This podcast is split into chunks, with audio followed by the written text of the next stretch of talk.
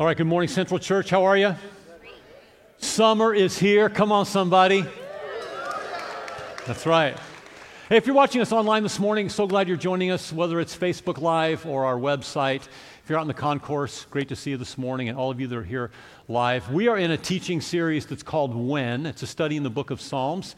Uh, the book of Psalms answers the question oftentimes what do we do when we encounter certain situations in life. We're going to look at Psalm 145 today. So if you have a Bible, turn to Psalm 145. Psalm 145 deals with the issue what do we do when it seems like or feels like God doesn't care? When it feels like God doesn't care. Let's pray. Holy Spirit, you are welcome here this morning, and we invite your ministry to touch, to encourage, to strengthen, to heal, to restore, to motivate and inspire us to be like Christ. Lord, open your word to us this morning. Help us to understand the teaching of Psalm 145. And then, Lord, help us to walk it out, to live it in truth. We ask all these things in Jesus' name. Amen. Have you ever felt like, because of circumstances in life or whatever, that God doesn't care about you? Uh, there can be a number of things that, that might cause us feeling like God doesn't care. Maybe you were let go of a job that you just loved. And you're like, really, God? Like, I love doing that, and now I don't have a job. Um, there could be a, number of other reasons if you know somebody or, or if you suffer in a prolonged sense, physically or emotionally. It's like, come on, God, you can change that. Why don't you change that? We, we begin to feel like maybe God doesn't care about our lives. Um, maybe you're just having a bad day. I mean, I mean, you can have a really bad day and just feel like, God, where are you? Like, God, God why don't you change this? Why don't you do that? I, uh, I knew my wife Charlene was having a bad day. It was, we were in college.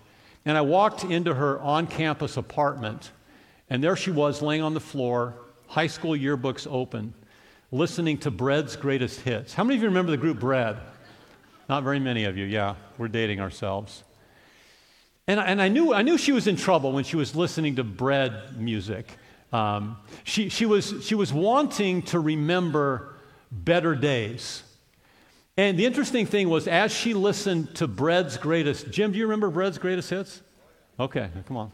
Uh, as she was listening to Bread's greatest hits, it made her feel better. Hold that thought. As she was listening to Bread's greatest hits, her perspective began to change. Psalm 145. Psalm 145 is, is written in a poetical structure that's called an alphabetical acrostic, which simply means that the first verse, um, or the first set of verses, the first word in that verse begins with a Hebrew letter, and then they all go alphabetically. So in, in English, if the first verse, the first word would start with A. The second verse, the first word would start with B, C, D, and so on. Uh, the reason they wrote in that style was to make it easier to memorize the psalm and then to recite it. I mean, if, if it's got that kind of structure, it's easier to remember A, B, C, D, E than just random words or thoughts. And they did that with Psalms they felt like were really, really valuable, that they wanted people to be able to memorize and then recite. There's not very many alphabetical acrostics in the Psalms. Psalm 119, that huge long psalm, that's an alphabetical acrostic. But there's not many others.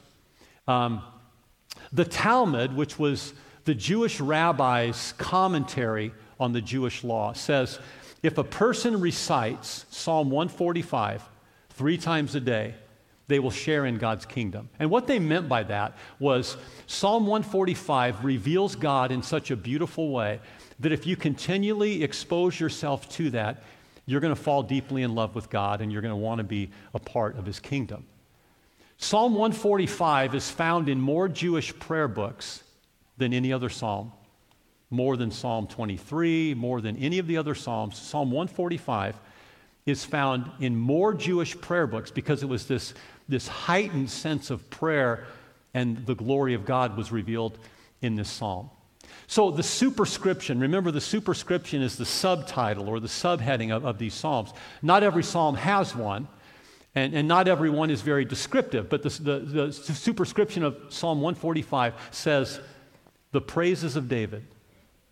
Now, that might sound generic and plain to you because David had all kinds of praises in his Psalms, but that's the only time that superscription is used in any psalm. So scholars say when David says the praises of David, when it's called that, that it means like the praises of all praises or the masterpiece of David's praise or David's greatest hits album. Because that's what it is. It's David's greatest hits. And just like Shirlene began to have a change of, of heart and mind as she was listening to Bread's greatest hits, so we have a change of mind and heart as we listen to David's greatest hits in Psalm 145. Let's read some verses from Psalm 145 together this morning. The praises of David. Verse 1 I will exalt you, my God and King, and praise your name forever and ever. I will praise you every day. Yes, I will praise you forever. Great is the Lord and most worthy of praise. No one can measure God's greatness. Verse 5 I will meditate on your majestic, glorious splendor and your wonderful miracles. Your awe inspiring deeds will be on every tongue. I will proclaim your greatness. Everyone will share the story of your wonderful goodness. They will sing with joy about your righteousness. The Lord is merciful and compassionate, slow to get angry, and filled with unfailing love. The Lord is good to everyone. He showers compassion on all of his creation. Skip down to verse 13. For your kingdom is an everlasting kingdom. You rule throughout all generations. The Lord always keeps his promises. He's gracious in all that he does. The Lord helps the fallen, and the Lord lifts those bent beneath heavy loads. The eyes of all look to you in hope. You give them their food as they need it. When you open your hand, you satisfy the hunger and the thirst of every living thing. The Lord is righteous in everything he does, and he is filled with kindness. The Lord is close to all who call on him, yes, to all who call on him in truth. He grants the desires of those who fear him, he hears their cries for help and rescues them. The Lord protects all those who love him, but he destroys the wicked. I will praise the Lord, and may everyone on earth bless his holy name forever and ever. Psalm 145. What do we do when we feel like God doesn't care? We listen to David's greatest hits and have a change of mind. So we're going to have some fun today, can we? Before we do that, I think the key to this psalm is verse 5. Let's read that together. David says, I will meditate on your majestic, glorious splendor and your wonderful miracles. In other words, I will think about, I will consider, I will focus on the character of God and who God is and what God does, his miracles. David says, when I want to get out of a funk, when I want to uh, change my attitude, I, I focus on who God is and I focus on what God has done. And that's what this psalm is about. It's the praises of David. It's David's greatest hit. So we're going to have some fun today. And by fun, I mean you're actually going to participate and have fun. How many of you are ready to do that? That's not like sitting, oh, we're, to, do, we're in church today, Jeff. No, we're going to have fun today, and you are going to participate, and you're going to like it, right? Okay. Here's what we're going to do I'm going to give you David's five greatest hits on his album. The five, and here's the, the cool thing I'm going to do that by playing five secular songs and the title of those songs actually matches the title of David's five. Can you believe that coincidence? All right. So here's what I want you to do. Now, if you're watching online this morning, unfortunately, because of copyright laws, you won't be able to hear the, the, five songs. But you'll see the lyrics and you can kind of follow along. But if you're here live, you need to sing along. So if you know the song, I want you to begin to sing as soon as you know the song. But for sure, at the very end of the clip, you're going to hear the title of the song. And when they play the title of the song, then I want everyone to jump in. Will you do that? Yes. Say, will you do that? Yes. Thank you. Okay. What is, what is David's number one first hit?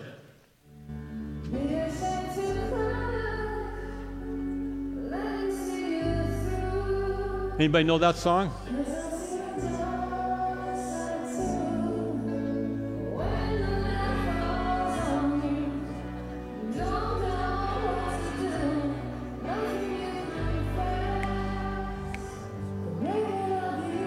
Here we go. stand by you. I'll stand by you. Nobody hurt you. That's what I'm talking about. We're having some fun today. That a girl. Way to go. All right. David's first hit is I'll stand by you. Verse 8. The Lord is merciful and compassionate, slow to get angry, and filled with unfailing love. God is patient with us, even when we sin. The, the Lord is merciful. Mercy means we don't get the punishment that we deserve. Mercy means no matter how many times we sin, we get another chance. Uh, every time we fall short, I love what, what James chapter 3, verse 2 says. James says this, it's so real. We all stumble. Say, we all. That means y'all and me. We all stumble. That means fail, mess up, sin in many, that means great in magnitude in many ways. We all stumble in many ways. We fall short of what God expects of us and wants us to do regularly. Um, the reason we fall short and stumble is because we, we have this sinful nature. Everyone does. We were born with a sinful nature.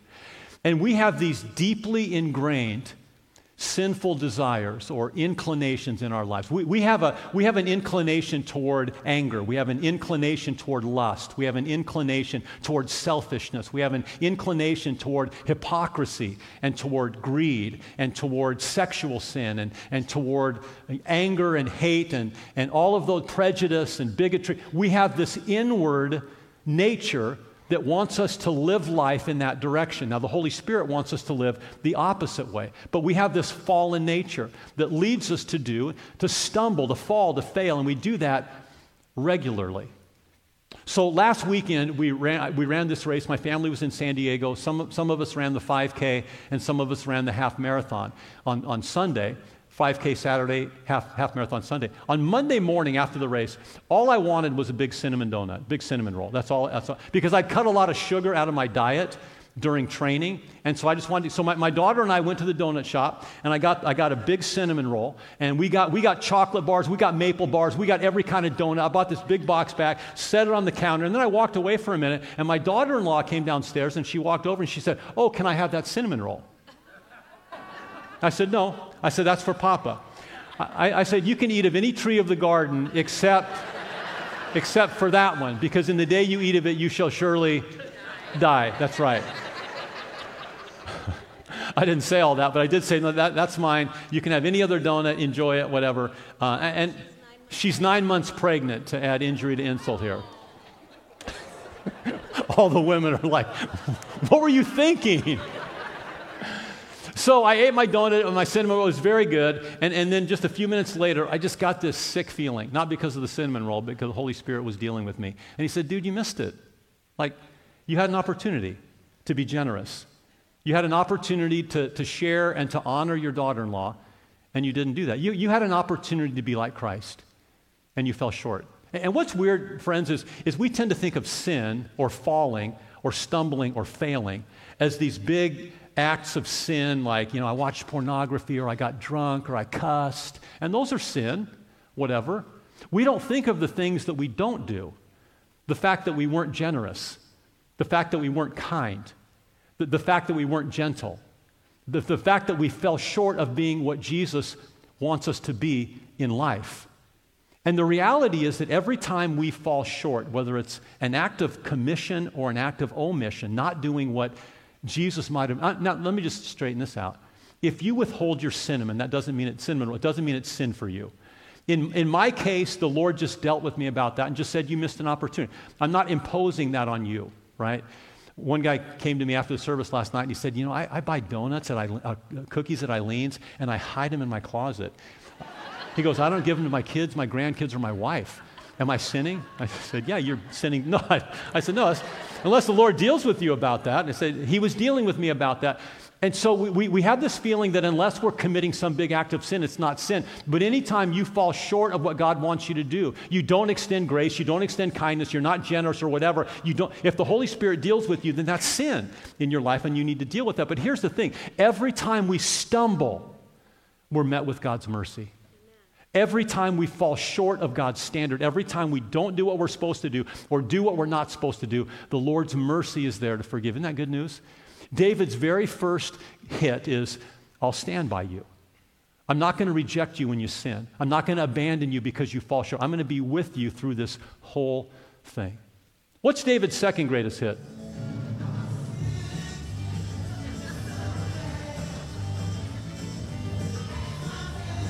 Who knows this one? Nobody knows this song?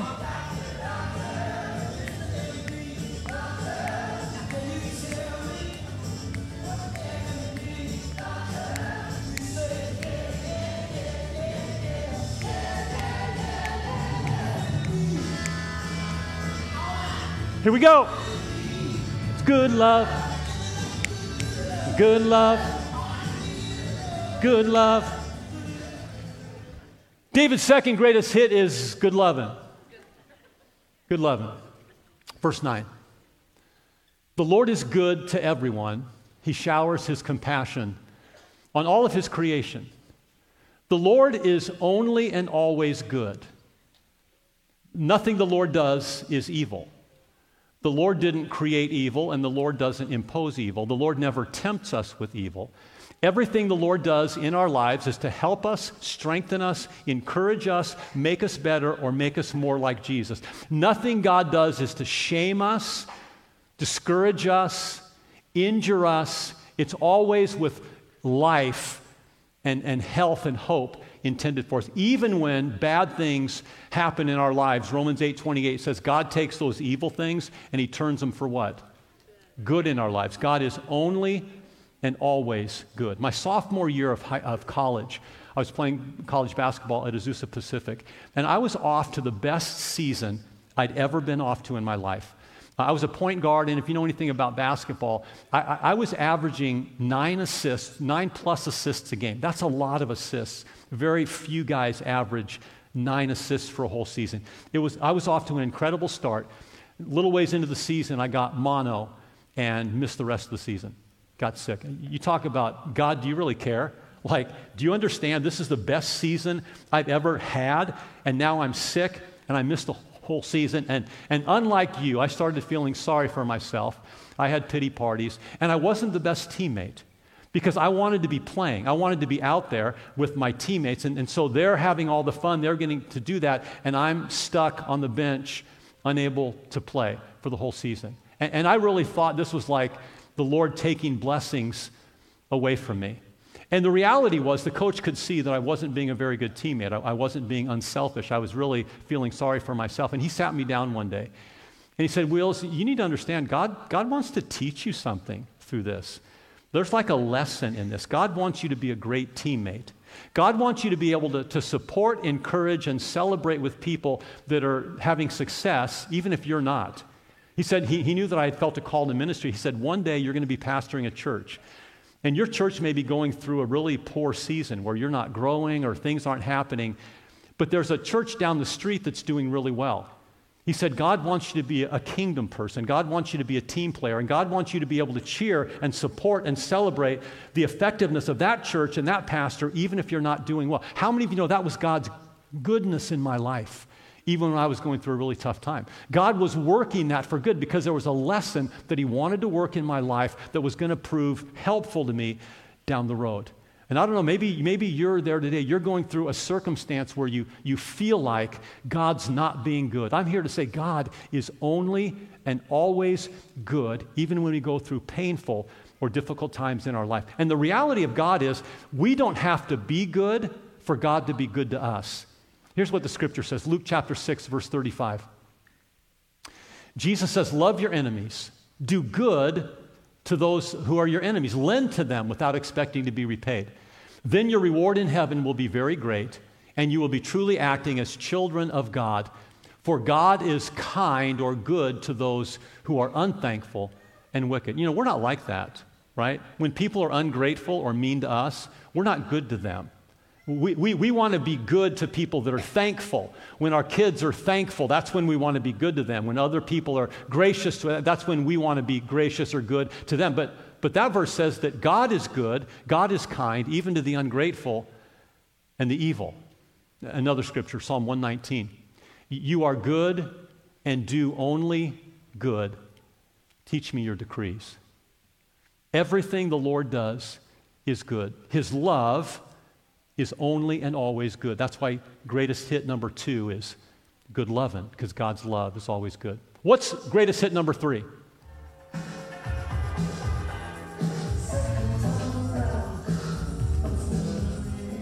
How many of you know this one?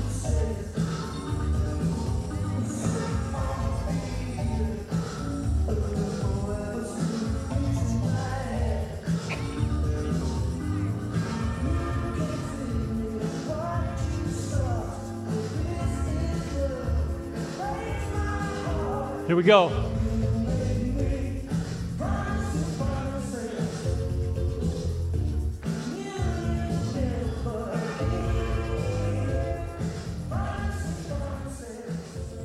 How many of you knew that song? Okay, most of you did. All right. Uh, greatest hit number three is Promises, Promises. Verse 13. The Lord always keeps his promises, he's gracious in all he does. Whatever God says is true. Whatever God promises, He will bring to pass. And so, one of the things that we need to learn is to pray the promises of God. Uh, that, that, that principle of God's faithfulness to His word, God's faithfulness to His promises, is all throughout Scripture. Again, Psalm 119, verses 89 and 80. Your word, Lord, is eternal. Another version says, Your word is forever settled in the heavens. It stands firm in the heavens. Your faithfulness continues through all generations. You establish the earth and it endures. You established the earth. You created the earth. How did God create the earth? Remember in Genesis chapter 1 it says, And God, what? Said, Let there be light. And God said, Let the waters be separate. And God said, Let there be vegetation. And God said, Let there be animals and fish in the sea. And God said, and it was. And it continues to be because God is faithful to his word. Whatever God speaks, whatever God says is true. Uh, 2 Corinthians chapter 1 verse 20 says for matter no matter how many promises God has made they are yes in Christ. And so through Christ the amen is spoken by us to the glory of God. Did you know that the word amen is supposed to be a response? It's supposed to be a response to truth. The, the word, do you know what the word amen means? It means, yes, it's true. Let it be so. Let, let it be true in my life. When Jesus said, Truly, truly, I say to you, in the, in the Greek, it's, it's uh, amen, amen. Uh, this is true. So when you're, when you're sitting in a church service and, and the pastor, you're listening to a podcast, or so, someone speaks truth from God's word and, and it resonates, and you go, Yeah, yeah, that's true. What are you supposed to say? Amen. amen. You're supposed to say in response to, Let it be true in my life. I want that truth to be real in my life. So when you, you, you should be saying a lot more amens in church. Amen. When you hear someone say something that, that is meaningful and, and true, you want that to be applied in your life. So we, when we pray the promises of God, God is faithful to his promises. You can trust his word. It can become an anchor in your life. And I just want to talk about one of them today, and that is God's, God's promise to save lost people. God's desire to save the lost. Jesus said that, that I came to seek and to save that which was, which was lost. In, in 1 Timothy chapter 2, we're commanded to pray for everyone, for kings and all in authority, uh, because, because God wills that none would perish, but that all would come to a knowledge of the truth. We're commanded to pray for people that they would be saved. When, when uh, the Philippian jailer asked Paul, um, What must I do to be saved? Paul said, Believe in the Lord Jesus Christ and you will be saved, you and your oikos, you and your household, you and your family, you and your, the, your people. So the promise of salvation is not just for us, it doesn't end with us, but it's for those in our relational world or our oikos. And so when you came in today in your bulletin, I think there was one of these oikos cards. I'd like you to take that out just for a minute. Just take that out. This serves a purpose for us. Because we believe that God, God sent his only son into the world to save the world because God loves the world. God loves the people in your relational world and he wants them to be saved. And so, what, what we want you to do on this card is to write down in the, in the blank box the name of, of every person that you have regular relationship with and contact with that's near to you but far from God. They don't know God. They're, they're not Christians. They're not walking with God right now. And we want you to write down the names of all of those people and then pray for them every day. Pray that God would save them. Pray that God would deliver them. Pray that their eyes would be open to the, to the love of God and the reality of who Jesus Christ is. So I, I had to be honest with my staff when we started doing this. You know, I work in a church. So my whole, all my staff are Christians. The people I'm around during the day are all Christians. I meet with people in the church in the evening or other. I'm meeting with Christian people. All, all, of my friends are Christian people. I had to say, I don't, I don't have anybody on my list. I, I don't have any oikos in my life.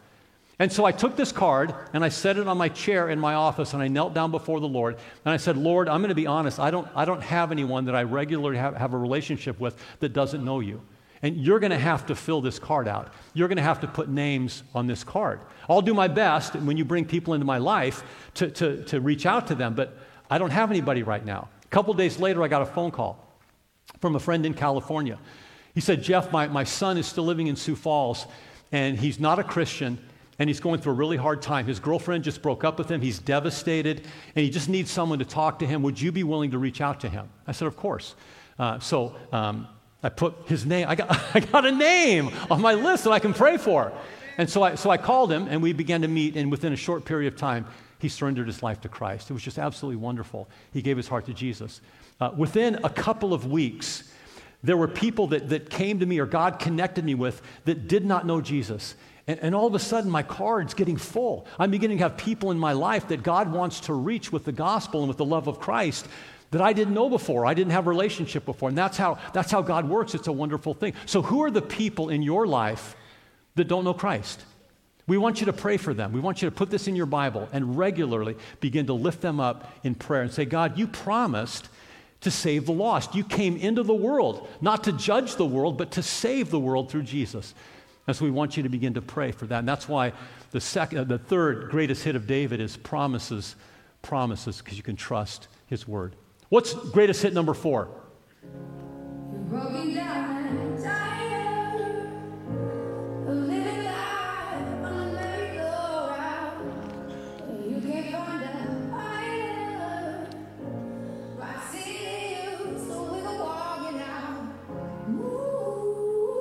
How many of you know this song?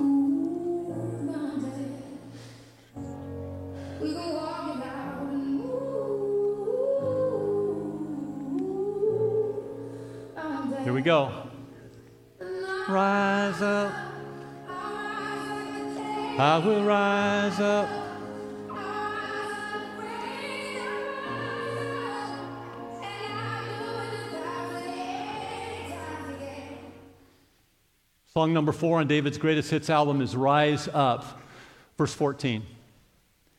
The Lord helps the fallen and lifts those bent beneath their loads. That's a, that's a powerful verse. It's a picture of people that are weighed down with packs and burdens that they're trying to carry. And it says the Lord lifts those bent beneath their loads. You know what the challenge of life is?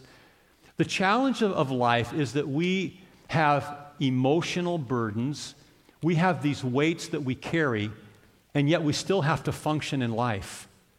We still have duties and responsibilities that we have to fulfill with all of the, the pressure, the emotional weight, the, the, the discord, the things that are going on in our lives. We still have to function. Many of you are going through medical treatment right now. Maybe it's chemotherapy. Maybe it's radiation treatment. Maybe you're facing surgery or now you're in rehab. And you still have responsibilities. You still have to push through. You still have to rise up. You still have to fulfill your expectations that other people have or that you're committed to. Maybe you're a single parent and you go to work all day and then you come home and you've got to take kids all night, take care of your kids all night by yourself. Like you come home tired and then you've got this extra weight that just gets put on your shoulders. Like, how, how am I going to keep doing this every night? Or, or maybe you're, you're a parent and your kids are making really poor choices and that, the em- emotional burden of your children whatever they're going through is heavy on you weighing on you but you still have to go to work you still have to perform you still have to accomplish everything in the workplace and you have to do it well right how do you carry those emotional weights and burdens or maybe you're a kid maybe you're a young person and you have to go to school. You're still expected to get good grades. You're, you're still expected to perform at school. While at home, your parents are fighting constantly. Or, or while at home, your parents are going through a divorce. And you're still expected to, to carry this weight. Like, how do we do that? How do we go through life with all of the challenges and burdens that weigh us down? So, this last Sunday, we, we ran this half marathon. And uh, it was a very hilly course. And you, you, you'd finish one hill, and there would be another. And my daughter and I, Heather, we got to mile 11. And I mean, we were pretty beat at that point, but we're, we're pushing through. And we come around a corner, and this is what happened. So, this was the biggest hill in the entire course. And we are tired. We're, we're, we're hating life, right? We're, why did I sign up for this race? So, help me to answer this. They, have a, they had like photographers stationed two or three points in the race. And one of them is at the top of this hill. Like you want your photo taken. Look at us. We're looking down.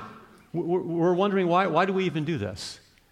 And asking the, the question how am I going to get up this hill? How am I going to do one more hill? How am I going to push through one more strenuous time? And that's where some of you are today. How am I going to push through? How can I, how can I carry this? How can I make it? How can I rise up? How can I overcome? And some of you need the spirit of an overcomer. Here's what Isaiah chapter 40 says God gives strength to the weary, and he increases the power of the weak. Even youths grow tired and weary, and young men stumble and fall. But those who hope in the Lord will renew their strength. Amen? They will soar on wings like eagles. They will run and not grow weary. They will walk and not faint. Soaring eagles rise above, they rise up. And God wants to lift those who are bowed down with burdens, whether it's just for that day to give you the strength and the power to push through, to have self control, to stay determined, to keep at it. One more hill, one more hill, one more day to push through. The Lord strengthens us in our greatest weakness. David's greatest hit, number four, is rise up. Be an overcomer in Christ. Paul said, I can do all things through Christ who gives me strength. That's got to be our spirit, even through the worst times and the hardest times, that God's going to lift our burdens and give us the power to walk through it. What's greatest hit number five? Anybody know this one?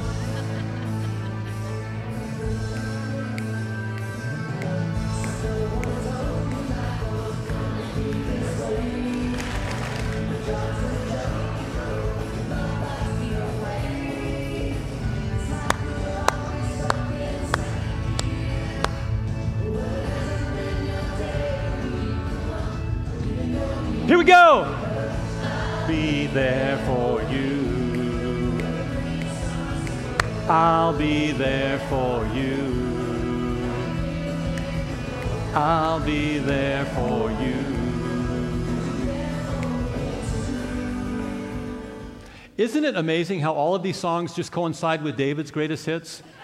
I'll be there for you. What does that mean? Let's look in verse 18. The Lord is close or near to all who call upon him. Yes, to all who call on him in truth. It doesn't matter what you're going through today, the Lord's committed. I'll be there, says the Lord. I'll be there with you. When you're going through your health struggles, I'm there. When you're, when you're stepping out in faith with a new venture, starting a new business, a new ministry, something the Lord wants you to do, He says, I'm there with you. When you're, when you're scared, but you know you need to share your faith with other people, He says, I'm there. I'm there walking with you. And that, that's wonderful. That, that's an incredible attribute of God that we see in Psalm 145. But, but maybe a better question for us is are, what was the, the, the series that that song came from? Friends. Are you that kind of friend? Are you there for people? Uh, do, do you walk with people when they need your help? Here's what Psalm uh, Isaiah 43 says about God. When you go through deep waters, I will be with you. When you go through rivers of difficulty, you will not drown. When you walk through the fire of oppression, you will not be burned up. The flames will not consume you. For I am the Lord, your God, the Holy One of Israel, your Savior, and I'm with you. Are you that kind of friend? Are you the kind of person that when people in your relational world, your oikos, are going through difficult times, they're walking through the fire, they're walking through the flood, do you say, I'll be with you? I'll be there for you. Because when you become that kind of friend and you demonstrate that kind of love, people begin to get interested in Christ. because they see reality to your faith. They see that it's more than talk. You actually live this out. In the same way that God is there for you, you're there for other people. And that's when God begins to change the hearts of those in your relational world. But no matter what you're going through today, God is committed to walking every step with you. If you're in the fire today, He's with you. If you're walking through the flood, He's with you today. What a great God. Can you see why Psalm 145 is called the, the praises of David, the greatest hits of David, the masterpiece of David? It talks about the greatness of God and what he's done in our life. Wouldn't you like to know that God? Maybe you're here this morning and you don't know that God. I, I invite you to give your heart and your life to Jesus Christ. Recognize your sin and your need for Him. We're going to transition to communion now as we close our time together. And if you did not get the communion elements, but you would like them, just lift your hand up. We have ushers that will give you the elements if you missed them on the way in. Keep your hand up. Uh, we serve open communion at Central, which means you don't have to be a member of Central to take communion as long as you're a follower of Jesus Christ. And parents, we would just expect that you would monitor your own children. And if, if they've not yet made a decision to follow Jesus, that you would lovingly ask them to abstain from communion now until they can make that decision to put Christ first in their life. James says, as we pr- approach the communion table, that we all stumble, we all sin in many, many ways. We sin by committing voluntary acts of sin. And we sin by committing involuntary acts of omission, not, not doing what God wants us to do. But the hope of Psalm 145 is this the Lord is merciful and compassionate, slow to get angry and filled with unfailing love. How have you failed today? Have you failed with your words? Have you sinned with your attitudes? Have you sinned in the way you've treated people? What about this week? Did you stumble? As we come to the communion table, it's a time of honesty. It's a time to say to the Lord, Lord, I've sinned. I've stumbled. I've either committed acts that don't please you, or I've not done things that you wanted me to do. Where's your heart today? As you come to the table, John the Apostle says, If you say you have no sin, you're deceiving yourself, and the truth isn't in you. But if you confess your sin, God is faithful and just to forgive your sin and to cleanse you from all of your unrighteousness. As you approach the table this morning, this God that we read about is full of mercy toward you, ready to give you another chance and another chance and another chance as he offers forgiveness to you. Would you take out the bread this morning from your container? Jesus Christ became a human. God became flesh. There was a couple reasons for that. One, Jesus had to identify with humanity in every way in order to be a perfect substitute. The second thing is, Jesus needed a physical body in order to accept and bear the wrath and curse and punishment of God for humanity's sin. As Jesus hung on the cross with a physical body, with flesh and blood, he took the wrath and punishment of God that you and I deserved. As we take the bread this morning, we're mindful of that. We're mindful that He was punished so we could be free. We're mindful that the wrath of God fell on Him so we could be delivered. Partake of the bread this morning with thanksgiving.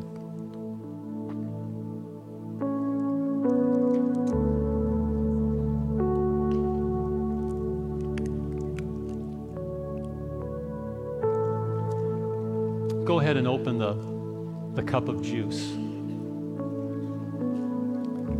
Jesus said this cup represents the blood of the new covenant.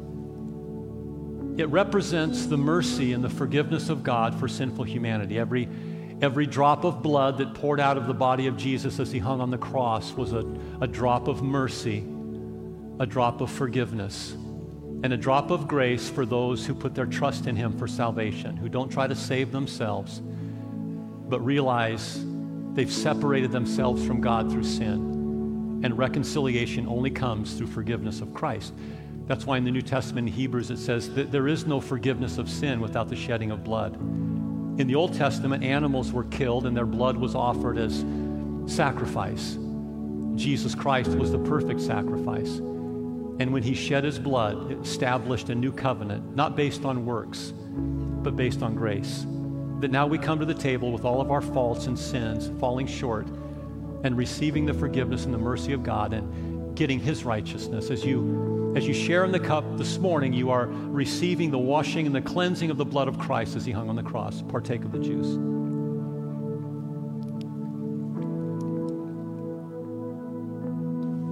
Father, this morning, as your people, we bear witness with the scripture in James 3 that we all stumble. We all fall, we all sin, we have an inward nature that's sinful, and it leads us astray. But we thank you this morning, Lord, that you are full of mercy and grace. You are slow to anger and abund- abundant in loving kindness. And so, Lord, it's with thanksgiving this morning that we receive your forgiveness. We receive the washing and remission of sin. We receive the cleansing power of Christ and a second chance, a chance this week to do it right. In Christ's name, amen. You stand with me this morning. As you leave this morning, if you have a need for prayer, we have people up here that would love to take a minute and pray with you today. Don't leave unless you, you come forward and get prayer. And, and remember, when you, you, you wonder, does God really care about me? Just go to Psalm 145 and listen to David's greatest hits. God bless you.